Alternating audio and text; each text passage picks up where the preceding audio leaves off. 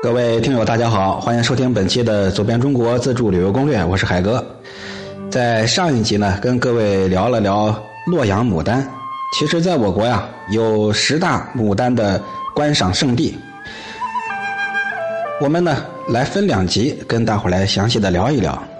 除了九朝古都洛阳之外，还有山东菏泽。呃，很多朋友都知道，菏泽自古呀就被称为牡丹之乡。古代的时候，菏泽叫曹州啊，曹操的曹。明朝的时候，这里享有“曹州牡丹甲于海内”这样的美誉。菏泽的牡丹的花大、色艳、形美、香郁，在观赏牡丹中堪称上品。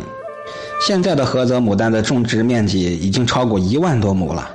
品种呢也发展到五百多个，成为我国最大的牡丹生产基地和观赏中心，堪称是世界上最大的牡丹园。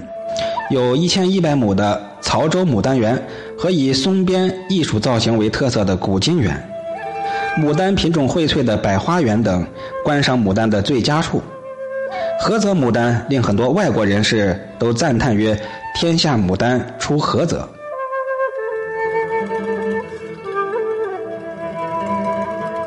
今天这个介绍啊，排名不分先后，是按照这个记录的顺序。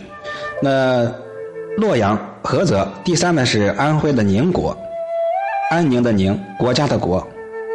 安徽省宁国县啊，它也是具有悠久的栽培牡丹的历史。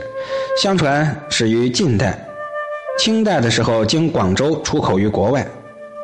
宁国的花型属于丰满多姿，花色艳丽非凡。是我国江南的牡丹之乡，现在建有南极牡丹园，是我国南方唯一的重瓣多品种生产基地和观赏胜地。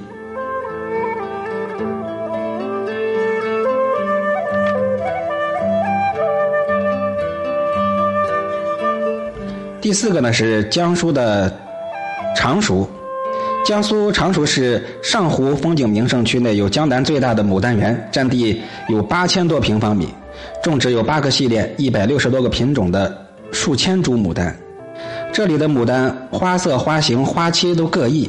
谷雨前后的一个月里，牡丹相继盛开，姹紫嫣红啊，花田锦簇，有“江南牡丹俏，常熟第一枝”之说。除此之外，这里还有枫林、菊林、桃林以及大片的海棠。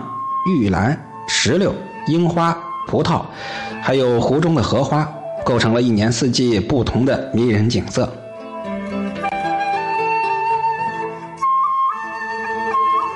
第五个呢，就是举世闻名的江苏盐城，在黄海之滨的盐城市郊区卞仓镇，有一座玲珑剔透的牡丹园，每一株牡丹都是雍容华贵。但是枝梗呢，却是褐黑相间，憔悴欲朽。如果折取一支，划一根火柴就可以点燃。这就是最著名的枯枝牡丹，它已经有两千年的栽培历史了。一朵朵红白两色的牡丹花，衬着枯枝绿叶，十分的惹人喜爱。令人惊奇的是，正常每一朵花开十二瓣，呃，这是正常年份。在闰年，每朵花开十三瓣，而且花蕊呈黄色的五角星状。更为奇特的是啊，在冬天白雪遍地，牡丹会再开，这时候枝干枯焦，有花无叶，真是绝妙奇观。枯枝牡丹因为它的独特，已经成为了隐喻中外的稀世名花。相传南宋陕西的参知。卞己，他就隐居在这里。他将从洛阳带来的红白二株梅花啊，这个牡丹啊，在于花园之内。元朝末年，牡丹园主已经传到了卞元亨的手中。他将祖传的红白两本牡丹分为十二株，分别种植在卞氏的宗祠东西两个花坛里，而且把花坛命名为花神池。从此，这里变成了枯枝牡丹园。根据传说，明初朱元璋把这个卞元亨发配到了辽东充军，他的妻子是日夜对着花神牡丹祝愿，主人有幸回，当在做花开。这牡丹呢，仿佛是通晓人性，果真是九年花不开。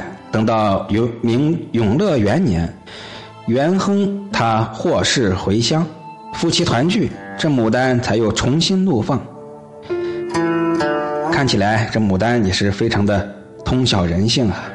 牡丹园内除了有十株卞元亨亲手种植的枯枝牡丹外，又增加了新品种七十多个，几乎囊括了洛阳、菏泽所有的珍稀名贵的牡丹品种。所以各位到了盐城，别忘了看看在黄海之滨盐城市郊卞仓镇这个玲珑剔透的牡丹园。好，前五个呢，这一期就跟各位聊到这儿，我们下一期再来聊后五名。喜爱牡丹花的朋友，不要错过这个节目。那本集就聊到这儿，标题的后十个字母是我的微信，欢迎与我交流交友或者共同出行。好，本集就是这样了。